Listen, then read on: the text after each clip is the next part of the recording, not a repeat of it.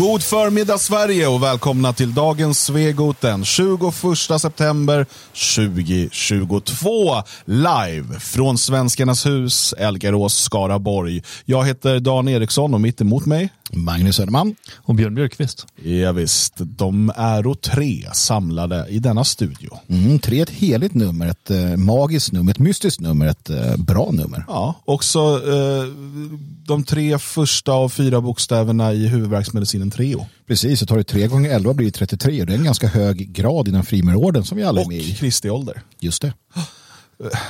Nu, det här skrämde bort alla lyssnare. Jag vet, Man det, blev, häpnar. det blev tyst.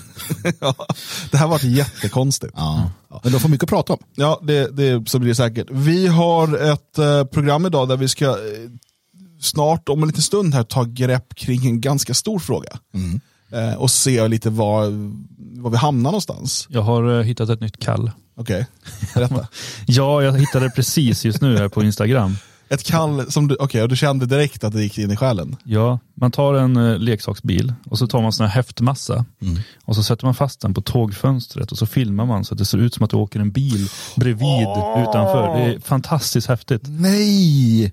Vad roligt! Och Det här kommer jag ägna mig väldigt mycket åt. Men då måste vi börja åka tåg en Ja, massa. Men jag tror man kan göra det i bilen också. Ja, det är klart. Så det här kommer istället då eh, bli ett program som handlar om Björns nya eh, intresse för eh, bilar. Ja, leksaksbilar. Men vi ska prata eh, om, om någonting eh, som vi återkommer till då och då. Det är ju den här underliga tiden och, och vilka underliga sängkamrater den kan bjuda på. eh, och kanske framförallt eh, ska vi ta en titt på den här spelplanen igen. Eh, som vi ibland glömmer bort. Eh, alltså, det är lätt att fastna i hur spelplanen såg ut när man eh, själv började engagera sig. Eh, ungefär. Alltså lite grann som att eh, man säger att människor fastnar i det mode som de hade liksom när de var på topp i livet. Ja, precis. Typ Alltså, när de var 25. man, man känner lite grann, man, man riskerar att bli som amish. Ja. Alltså 1700 då, då var det som bäst. En annan så här 94, det, det var peak.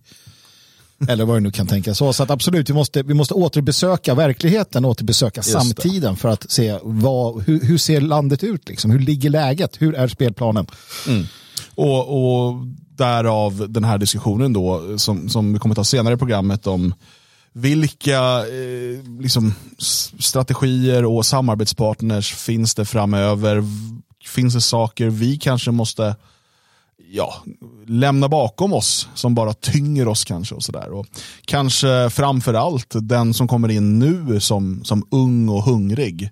Eh, vad ska en sån person göra? Ska man, eh, ska man göra det vi gjorde? Ska man, ja, det, finns, det finns en massa saker vi nog kan bidra med där. Eh, på den frågan är förresten svaret nej. Det finns många misstag att göra om. Precis, det finns det verkligen. Var inte oroliga, det finns kvar att göra. Men vi har även en, en hel del annat att prata om. Jag vill bara säga att det, igår så dök en tröja upp på svegot.se. Ja, Just det. Man måste, det finns inte på första sidan utan i menyn finns det merchandise, för det låter coolt och engelskt och sådär. precis. Ehm, och då trycker man där, då finns det en ny helg segertröja. Ja. Väldigt fin. Den var, ju, den var ju väldigt fin. Den var ju, den var ju på alla sätt och vis moderiktig, måste jag säga. Ja, i alla fall för de som pikade för 25 år. Den var moderiktig 94. Minns ni? Den Minns ni liknar nog en tröja jag hade då. ja, minns den här t-shirten eh, Lasermannen? En ljuspunkt i tillvaron. Ja. Den var fin. Ska vi trycka om den? Nej, jag är skeptisk. Jag tror det kommer nog Det misstag. där är kanske det vi ska prata om precis, vad är det vi kan lämna bakom oss. Nej men eh, gå gärna in och kika på den, det är ett bra sätt att stödja Radio Svegots arbete också, att, att eh, handla därifrån vår lilla merch-shop som alltså har en vara just nu. Ja, kläder måste man ju ha på sig. Ja. Så är det. Så passa Men- på. Ja. Så in på svegot.se och klicka i menyn på merchandise så finns den där. Så kan man ta ett eh, välinformerat beslut och beställa en tre, fyra stycken. Magnus, kläder måste man ha på sig. Ja, du förstod inte piken. Nej, alltså vissa går åt ett håll och jag går åt ett annat. Ja. Det är svårt att avgöra vilken väg du är på väg åt just nu faktiskt. Eh, Men vi ska ta den här diskussionen i, i andra delen av programmet och vi ska börja istället med att eh, titta lite närmare på Annika Ström Melins eh, tveksamma demokratisyn som jag vill kalla det. Mm. Annika Stömelin är en eh, boomertant som bor eh, fint i en eh, dyr bostadsrätt i Nacka eh, tillsammans med någon jurist som han var väl ordförande i förvaltningsdomstolen. Alltså hon tillhör gegget. Mm. Gegge the gegg. Um, och eh, hon skriver då på DNs ledarsida eh, under rubriken SD vill förstöra EU inifrån. Ge dem inte den chansen. Vad tar du med dig av den här artikeln Björn? Uh, ja, ganska mycket egentligen, men, men jag vet inte, som jag sammanfattade från början så känns det som att hon som ledarskribent på Dagens Nyheter i princip slår ett slag för att allt det Socialdemokraterna har byggt upp under sina åtta år kan Sverigedemokraterna nu rasera. De, Sverigedemokraterna Alltså, den nya regeringen måste fortsätta föra Socialdemokraternas politik. Mm. Annars går det åt pipsvängen för att uh, uttrycka sig Astrid Lindgrenskt. uh, och det, det, är väl sammanfattningen så att säga. Hon går in på punkt efter punkt på hur EU, eh, EUs politik förs, vad, vad som är avsikten. Att man, eh, hon är ganska tydlig med det att eh, målet är ju en, eh, alltså ett överstatligt styre inom i princip alla områden. Och eh, det här är hon nu rädd att Sverigedemokraterna kan gå och förstöra. Ja, och det här faller ju i samma kategori som panik efter eh, att ja, egentligen ingenting har hänt ännu. Återigen, vi, vi, har alltså en regering som heter eh, Magdalena Andersson. Förvisso en regering som ska lämna plats åt vad det nu kan tänkas bli. De har bli. inte gjort det än. Nej. Nej, precis. Men vi vet ju inte ens vad det kan tänkas bli. Mm. Det är locket på. Eh, förhandlingarna, liksom. Jag skulle ändå säga att det finns en 5-10% risk att vi får se en SOM-regering. Ja, ja, absolut. Det finns det. Det ja. finns en massa olika saker som vi inte kan liksom ta gift på. Men, men Annika Strömmelin är livrädd redan. Alltså, de har hunnit bli så pass livrädda för att återigen fantasin och och så vidare. Sen är det ju det att hon använder ju ett intressant språkbruk. Eh, SD vill förstöra EU inifrån. Man skulle kunna säga SD vill eh, reformera mm. EU inifrån. Eller SD vill förändra. Eller SD vill påverka. Um, för att i, i Melins eh, värld så är det ju okej okay när de gör det. Det vill säga är du för det som hon är för och det som socialdemokratin är för och, och så, då ska du ju påverka. Hon skriver det någonstans. Det är jätteviktigt att, att man är för EU för då kan man påverka EU. Mm. Är man emot EU så kan man inte påverka EU. Fast SD ska göra det. Mm. Och de är ju inte heller emot EU. Och de är inte emot EU om vi bara lägger till det också då. Mm. Ehm, SD har ju sagt att de vill reformera EU, att de vill påverka EU inifrån, absolut. Men det hon vill bevara då, det, det är ju ganska intressant för att eh, en av de första punkterna hon tar upp här, om inte jag har missat någon här, men det är ju, tänk till exempel på rättsstatens principer, skriver hon och fortsätter. Under åratal har Sverige hört till de mest drivande när det gäller att få medlemsstater som Ungern och Polen att respektera domstolars oberoende och andra viktiga grundsatser i en rättsstat.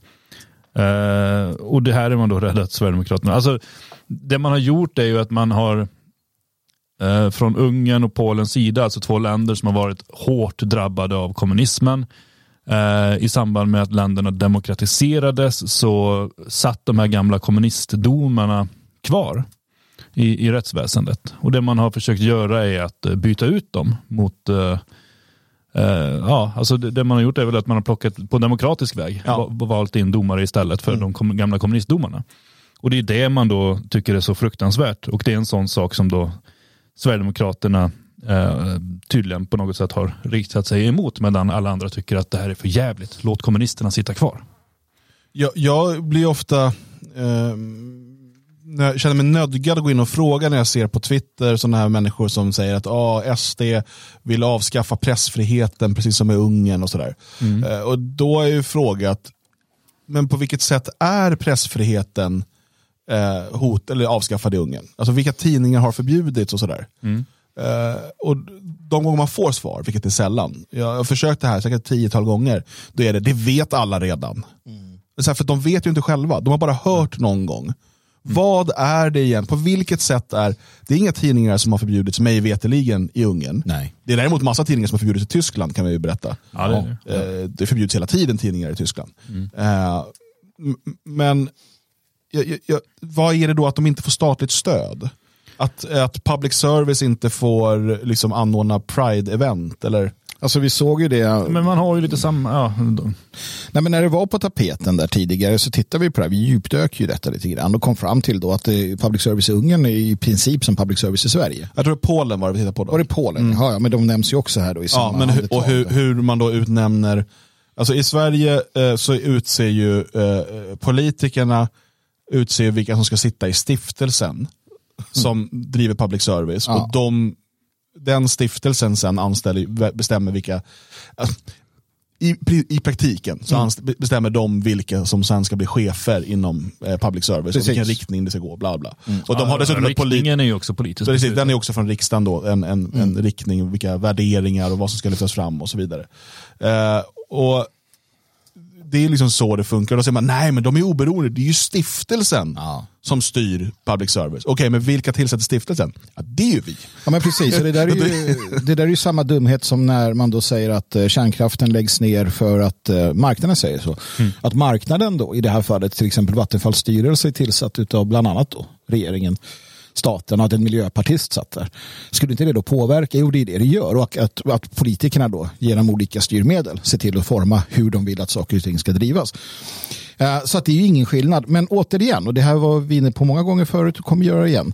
Eh, missta aldrig det, eller tro aldrig att, att sanning har något med någonting att göra här. Utan Annika Strömmelin är en taltratt för, en propagandist för den här socialdemokratiska liberala DN eh, liksom, eh, agendajournalistiken som Peter Wolodarski sa att vi är en agendatidning. Alltså Peter Wolodarski som är ansvarig för DN, han är ansvarig utgivare, han är, han är chefredaktör. Han har sagt att vår tidning driver en agenda. Det här är agendajournalistik. Hela DN är som Der Stürmer. Fast dålig.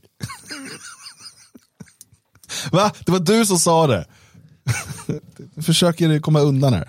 Eh, det, det är, jag, jag fortsätter bara här som att inget har hänt. Eh, jag, för jag tycker en rolig formulering sen där då att hittills har regeringarna i Warszawa och Budapest inte ändrat kurs. Men trycket från EU-kommissionen och länder som Sverige har haft stor betydelse. Det har det ju inte då i och med att de inte har ändrat kurs. Det har inte haft någon betydelse alls. Det är så här. Och nu är de rädda för att SD då inte att, kommer ställa till det och fortsätta att se till att de inte ändrar kurs. Och det här med demokratisynen då, för att så här skriver man också, eller hon skriver, om regeringen låter SD slå an tonen och börja bromsa fortsatt utvidgning av EU, vore det ett svek mot de ansökande länder som har trott sig kunna lita på att Sverige, punkt. Ja. Ja, Ja. Ja, I alla fall, det är hennes svenskkunskaper där som är lite annorlunda. Men jag vill förstå vad hon menar, att kunna lita på Sverige menar hon. Eller lita på att Sverige någonting. Eh, Men, rätta mig om jag har fel. Så här fick jag lära mig en gång i tiden. Att politikerna representerar folket, det är en representativ demokrati. repressiv demokrati. Det kan det vara också. Eh, och om vi har val i Sverige vart fjärde år, och då möjlighet att byta ut politikerna. Nu är det ju så att de, det är ju massa EU-vänliga partier i den här föreslagna regeringen. Men i teorin, bara låt oss säga det, att eh, i det här valet så röstar 70% av svenskarna på politiker som är emot EU. Är det då ett svek från, alltså, för det hon gör här är att hon frikopplar politikerna från folket. Att politikerna är en klass och de här politikerna har ju lovat någonting nu. Jo men politikerna har ju bytts ut för att politikerna i praktiken, eller i teorin menar jag, ska representera folket. Och folket står någon typ åsikter och så ska de föra de åsikterna i parlamenten för att det är skitkrångligt att ha 10 miljoner personer i parlamentet. Sen är ju alltid det där knepet just med eh, den parlamentariska demokratin i och med att eh, hon har ju en poäng förvisso i att fortfarande har ju då nästan 80 procent av de väljarna valt en, liksom, överstatlighet. Jo, jo men alltså, det finns jättemånga problem med det där. Men att då säga att ja, men ni har ju era politiker har ju tidigare sagt X. Ja, ja. Nej, men det, det spelar väl ingen jättedumt. roll, vi har ju bytt politiker. Ja. För att de ska representera folket som nu tycker någonting annat. Det här är alltså bara i, i, liksom, i, i någon typ av teori. Mm. Att det skulle vara så. För alltså, resonemanget håller ju inte. De trodde de kunde lita på Sverige, ni sa ju något annat för 15 år sedan. Men, men hon skriver ju här, och det här blir också intressant, hon skriver då som, som Björn inne på, en stor majoritet av svenskarna och ledamöter i den svenska riksdagen står bakom Sveriges medlemskap. Och den kommande regeringen måste göra klart att vårt land fortsätter att vara en lojal medlem. Bara det där gör mig lite kräkfärdig, men i alla fall. Ja, precis. Men, men vad, vad, alltså, är det, är det som så här att om du går in i EU och säger att vi vill reformera, vi vill förändra, vi vill förändra EU, Då är du inte en lojal då är medlem. du inte lojal. Nej. Nej, och, och, det, och ingen har ju sagt det. Alltså, eller det som SD har sagt är att de vill på sikt förändra EU lite grann, absolut. Men det är ingen som vill lämna EU. Det är ju ingen som vill, vill liksom göra... Nej, och då ska vi också komma ihåg att EU förändras ju hela tiden, bara åt det hållet hon tycker är bra. Ja. Mm. Jo, Det är- det är och sen så konstant. Font tar också upp det här med de här nya EU-lagarna kring påtvingande migration. Mm. Eh, och så här, det måste Sverige vara för nu, för annars är man inte lojal. Nej, men Ja, precis. inte bara vara för. Hon, hon säger ju så här, eh, förhoppningen att det svenska ordförandeskapet också ska lyckas få EU-länderna att närma sig en uppgörelse eh, i den svåra frågan om hur fördelningen av asylsökande ska gå till. Då måste också Sverige förklara sig vara berett att eh, ta del av en mer solidarisk gemensam migrationspolitik. För annars är inte vi Sverige måste gå i täten nu för att visa att vi, vi vill det här. Vi vill att vi ska dela upp så vi tar flest. Det är det att vi vill ju inte det. Den nya regeringen vill inte det. Folket vill inte det. De bytte ju ut. Folket har ju bytt ut en... en Det här är ju ett svek mot alla de människor som står och knackar på dörren till Europa och vill komma in nu. ja. Ja, det, det, det är intressant hur de resonerar. Och Det, det som är det värsta av allt är att hon sitter ju där i sitt hem eh, med sin lilla hjärna och, och liksom tycker, tycker sådana här saker. Det är det värsta av det allt. Ja, men, Att ja, de sitter där i sitt hem. med sin, ja, men nej, inte det kanske. Det var en gång en liten, liten gumma som satt i ett litet, litet hem. Ja, men Hon bor så- på 120 kvadrat i och för sig. Så, så- jo, Ja, men det är ganska så, stort hem. Alltså, så vad har jag att bråka om där? Ja, du har väl mer än 120 kvadrat? Nej, det har jag. jag, jag har du fan- verkligen inte. Nej, jag, har väl, jag bor Och litet. du bor inte i en lägenhet i Nacka. Nej, jag bor i ett litet hus i Algarås. Ett litet, Som litet hus. Med min lilla, lilla hjärna. det är annat som är stort. Eh, Jag bor på 88 kvadrat och jag tänker aldrig ändra på det. nej, men alltså hon är på riktigt och det är väl det som är det skrämmande. Att hon och, hon och många med henne. Eh, och det är att de har också ett stort, ett stort nätverk av att kunna låta synas och ja, höras och synas. Tokigt är det i alla fall, tycker jag. Ska vi kasta henne i papperskorgen? Alltså hennes åsikter med det. Ja, hennes åsikt är absolut. Hennes, eh, hennes kvinnofrid är ju helgad. Självklart. Eh, för jag vill prata om en till sak innan vi går in på huvudämnet för dagens eh, program. Eh, och, och med utgångspunkt i eh, den andra morgontidningens, det finns bara två om man är från Stockholm, det är Just det. de som räknas. Ja, ja. Eh, Svenska Dagbladet, eh, för där skriver nämligen Paulina Neuding, eh, som skriver, hon skriver då värna kriminalvårdarnas säkerhet. och då tänkte man här, vadå, vad vad är det, eh, vad handlar det om? Eh, och, och då finns det ju fler saker de tar upp, bland annat eh, det här med att kriminalvårdare har namnskylt, vilket gör i Sverige har vi då också den här absurda offentlighetsprincipen eh, som gör att de kriminella då kan lätt kolla upp var de här människorna bor. Ja. Eh, googla sig fram till det helt enkelt. Eh, och sen sprängs det bomber hemma hos dem och sånt där. Alltså finns det en, en regim i världen som är så taskigare mot sina egna än, än, än den svenska på något sätt? Sådär. Jag vet inte, för det är ju taskigt att säga, ja, du, du måste, pliten går där med namnskylten. Okej, Ja, Annika Strömmelin bor där, okej. nej men det, det är ju det är underligt, men, men, men det är vad det är. Och Det finns ju andra stater, alltså typ Iran, så här, som dödar kvinnor för att de har hijaben lite snett. Så här. Jo. Det är ju taskigare på sitt sätt. Men det, det är ju inte bra det här för det. Nej, det är klart. Eh, och, och, och det är ju egentligen bara eh, den ena delen av hennes kritik. Det andra är ju, eh, hon har en källa inom kriminalvården och sådär och, och, och hon tittar på det här. Eh, och det är ju att man har eh, väldigt stark kvotering utav sina anställda. Man, och tittar man på deras hemsida där det finns då, där ja, man kan ansöka, eh, de, de söker folk och sådär, då är det mycket bilder på kvinnor och invandrare. Unga tjejer. Och det här är inte internerna de visar då, utan, Nej, nej. utan Nej, som då ska jobba hos dem. Eh, och det, det är uppenbart att det är framförallt dessa eh, män, människor man söker, inte liksom vita svenska män med eh, testosteron, utan mm, det här ska vara kanske homosexuella män. Eh, eh, välkommet. Eh, och, och hon menar att det kan finnas uh, problem med det här, tror ni det? Ja, det tror jag. För att hon tar ju upp någonting intressant här. Hon säger att kriminalvårdare har traditionellt till stor del varit män. Eh, Påfallande ofta har det varit män som kan hantera att säga nu gör vi si, nu gör vi så utan att vara stöddiga och skapa konflikter. Det här är någonting som jag kan liksom inte relatera till. men, men när man tänker tillbaka på de bästa av de liksom representanter för våldsmonopolet man har träffat genom åren, allt från poliser till, till andra, så är det just den typen av män, den typen av män som man själv som liten pojke respekterade. kan vara lärare, kan vara, mm. kan vara poliser, brandmän, alltså det kan vara alla de här kategorierna. Det var män som mm, uppenbarligen hade en, en auktoritet, en, en, fast hand, men som inte var liksom eh, den här hetsiga. typen av mm. hetsiga. Så. Och det är ju sådana som, som tidigare har hamnat hos polisen, hos, eh, hos eh, kriminalvården etc. etc. Mm. Eh, men, men de fasas ut för den typen av manlighet ses som toxisk. Mm. Det, det, är ju det som feminismen har lyckats med under alla dessa år. Det är att, att få den typen av lugna, trygga män att, att framstå som, som toxiska och, och ganska dåliga. Vilket då eh, ska bytas ut till förmån för, som du var inne på, homosexuella eller då eh, utlänningar eller kvinnor. Ja, så här skriver de vidare. Det här, det här, hela det här, de här styckena är rätt bra. Nu kan detta vara på väg att förändras. Kriminalvården behöver massanställa av lätt insedda skäl, vilket i sig medför risker för kvaliteten på medarbetarna. Unga tjejer ska rekryteras av skäl som har att göra med mångfaldsmål, vilket inte minst framgår av bildspråket när myndigheten kommunicerar. Min källa säger så här. Inom några år har vi en stor incident på någon av våra anstalter för att personalen inte har de kvaliteter som krävs för att hantera interner. Han berättar om nyrekryterad kvinnlig personal som inte klarar att hitta balansen mellan att vara för eftergiven och onödigt auktoritär och konfliktskapande i hanteringen av dömda brottslingar. Internerna känner av osäkerheten och sedan sitter kvinnliga anställda och gråter och behöver tröstas av kollegor när internerna inte gör som de säger. Mm. Dan, eh, Björn, du har ju suttit i fängelse.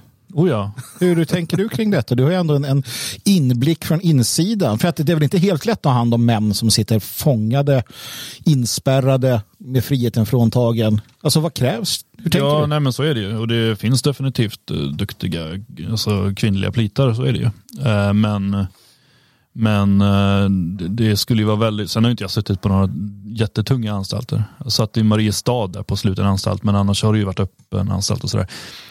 men Um, och jag får säga det, jag har inte begått några brott. Jag har sagt vad jag tycker, därför jag har suttit i fängelse. Hets mot folkgrupp är ett av de värsta, de värsta brotten som kan begås. Jag låter som så kriminell när jag berättar. Jag du är kriminell, du är Nej. dömd kriminell. I statens ögon så är du en kriminell. Du är dessutom ja. återfallsförbrytare. Ja. ja. Det var därför jag hamnade på sluten anstalt sista gången. För att säga, bara, men du har ju begått brott förut. Så du får sitta här bland alla knarkarna. Men vi kan alltså berätta att det är bara eh, hets mot folkgrupp och dråp. Ja. Inte dråp. Nej, det torskar han aldrig. För han, han, eh, det... Våldsamt upplopp däremot. Ja, det har du suttit för? Ja, det har jag gjort. Fast det var inte speciellt våldsamt och inte speciellt mycket upplopp heller. Men det räknas som det. Mm. Eh, jag gick längst bak i ett demonstrationståg. Han är så snäll kriminell. De flesta vill ju vara så här. Oh, jag, så han bara, nej men det var absolut inte så utan jag. Han, Vi får göra ett specialprogram om din tid i fängelset. Ja, det ska det. Uh, jag har många frågor. Kontakta gamla kompisar i finkan och sådär ja. också som får berätta om hur. Hur bra han var på biljard egentligen. Precis. Nej, men jag har ju också haft flera vänner som har jobbat inom kriminalvården så här, och, och utifrån deras perspektiv fått det också. Så, här, så att jag har ju sett båda sidorna om man säger. Eh, och jag tror inte att det är fel att ha en och annan kvinna, därför att det kan lugna ner män ganska snabbt eh, om det dyker upp en kvinna. Men en ensam kvinna i en våldsam situation är ju katastrof, eller två ensamma kvinnor. Utan det krävs ju en stor del män och några kvinnor på en anstalt tror jag. För att hålla ner stämningen. Mm. Det som håller på att ske är ju tvärtom att man inbillar sig att ett gäng kvinnor kan eh, skapa. Sen finns det ju andra bekymmer också med kvinnor, framförallt unga kvinnor. Och det är ju att det väldigt ofta inleds förhållanden. Det är inget jag själv har erfarenhet av kan sägas, men jag har uh, hört talas om det. Jag har sett det också, väldigt flörtande mellan uh, interner och vakter och sådär. Mm. Jag tänker också att uh, det som Paulina Neuding naturligtvis inte skriver om, men som hon säkert vet, men fortfarande är lite för feg för att ta upp. Hon och många med henne, så att vi får göra det. Det är också att du kan inte, du kan inte ha en fängelsepolitik eller policy um, som du hade på 70-talet idag. Nej. Det, det, är ju inte, det är inte Roffe. liksom, eh, Nej, och det är det med namnskyltar etc. Det är också för en tid innan internet. Innan, alltså... ja, sen är det utlänningar. Ja. Människor av helt annan ras. Sen ska vi nog inte underskatta, uh, alltså, man bör också kunna ifrågasätta lojaliteten hos vissa. Alltså vad finns det för andra eh, klan, etnicitet, eh, religion och så vidare, lojaliteter mm. som gör att man eh, behandlar internerna olika, att mm. man eh, kanske till och med eh, kan vara en säkerhetsrisk. Mm. Det finns många sådana här bitar som, som bara blir ett problem i ett mångkulturellt, mångetniskt samhälle. Med tanke på gårdagens program, jag har en profetisk syn. Och nej inom några år så kommer vi få se flera olika stormar inom kriminalvården. Där gängen kommer växa till sig, klanerna kommer få mer makt och det kommer ske också en vit organisering väldigt sent för att vita kommer drabbas illa. Tur du har kontakt med Gud, för det kunde ju ingen lista ut. Det, det, här kommer också då bli en perfekt storm på flera anstalter med upplopp och uppror och mördade plitar och insatsstyrkor som måste sparka in fängelsedörrar. Vi kommer få en sån utveckling i Sverige i det svenska eh, fängelsesystemet. Har du datum för det? Inom några år. Eh, fortsatt liksom. Inom tio år? Inom tio år, absolut. Ja. Ja, vi får se. Nu kände jag det. Nu såg jag, såg jag blixten slå ner här. Mm. Det, det, är spännande.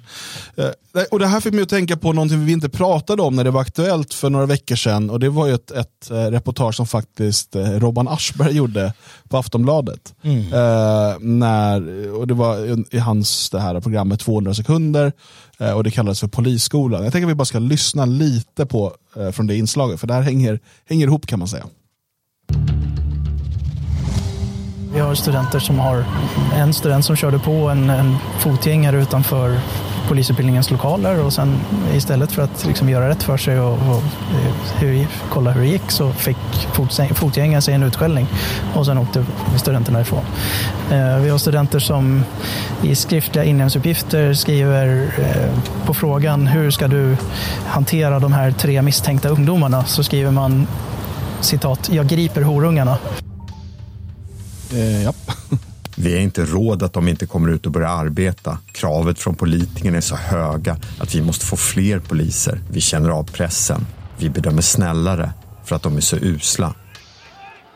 Standarden på nya kollegor har aldrig varit sämre. Aspiranter har låst in sig i polisbilen när kollegan får slåss för sitt liv utanför, men ändå blivit godkända.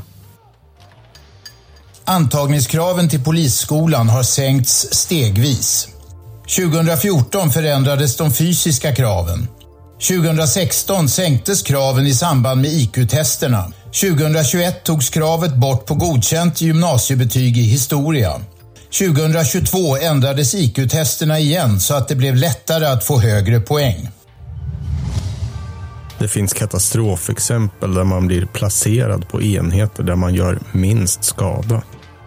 Aspiranter trycks igenom och blir godkända trots att de inte uppfyllt kraven under aspiranttjänstgöringen och är en direkt fara för sina kollegor endast för att vi ska uppfylla kravet om 10 000 nya poliser.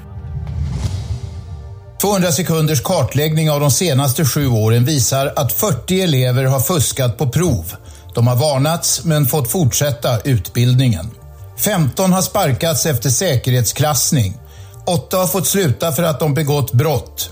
Och trots politikernas löften stod nästan hälften av studieplatserna på landets fem polisskolor tomma under vårterminen. Och Det här är ju någonting vi har hört om flera gånger tidigare. Eh, mm. Alltså vad resultatet blir av eh, de här sänkta antagningskraven och, och sådär. Det blir nästan ironiskt att Robban Aschberg står och ondgör sig över det här. Mm. Eh, eftersom att han, han vill ju inte prata Eh, Eh, eller så ser han inte liksom, den grundläggande eh, problematiken. Varför är det så här? Varför har man varit tvungen att sänka IQ-testerna? Mm. Varför har man varit tvungen att sänka de fysiska kraven? Jo, för mångfaldsidén. Eh, mm. Det är ju det det handlar om. Eh, och, och, dessutom för att arbetet är så pass utsatt eh, och dåligt betalt sett till vad man liksom riskerar att väldigt många väljer bort det. Människor som har en högre kognitiv förmåga. Mm. Vill säga, jag kan göra något annat med min, med min hjärna liksom, än att eh, få kasta sten i huvudet av arabiska klaner som, som Robert Aschberg gjort allt för att skydda. Ja, där börjar också hända någonting så här. Vem söker sig till detta? Varför söker du till detta? En gång i tiden så kanske du sökte det för att du hade socialt patos. Du kanske sökte det för att det var en, en bra yrkeskarriär. Det fanns en bra lön att hämta. Men också att du liksom tyckte att det här var en bra eh, grundläggande del av samhället. Men nu, ja men varför söker man sig dit? Ja mer och mer för att man vill ha makt. För att man vill ha våld. Man vill ha, man vill ha vapen. Man vill, man vill ingå i den här, liksom, det här gänget. Alltså det finns sånt också. Det, det betyder att de här vi hör om, det är de sämsta av de sämsta. Men resten är inte så jävla bra de heller. Och de, de få som är riktigt bra och är kvar, de orkar inte vara kvar. För att alla vet ju hur det är att, att arbeta med liksom, ja, men alla som sitter där på något jobb eller så. Man vet ju också hur det är att ha den här Ja, det var slut på den första halvtimmen som ju är gratis att lyssna på. Vill du höra resten behöver du bli stödprenumerant och vi kör ju, ja det blir ju en, nästan en timme till eh, utav innehåll för dig som är stödprenumerant på svegot.se support. Och vi fortsätter titta lite närmare på problemen med nya poliser och, och kriminalvårdare, Björn. Det kommer det blir hårt för dem. Ja, vem kunde ana att det skulle gå så här när man sänker alla krav och, och aktivt söker efter andra eh, typer än, än klassiska poliser och vakter.